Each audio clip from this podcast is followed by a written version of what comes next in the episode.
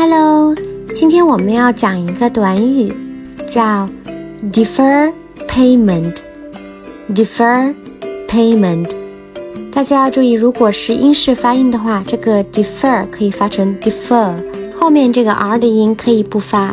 这个短语的意思是延期付款，在商务和工作场合当中非常常见。那这个短语具体怎么使用呢？我们来看这样一个例句。We are having some trouble receiving payment, so we want to ask if we could defer payment until the end of the month. 意思就是说，我们在收款方面遇到了一些麻烦，所以想问一下，是否可以延迟到月底付款？你们学会了吗？关注谢瑞国际商学院，一起学习商务英语哦。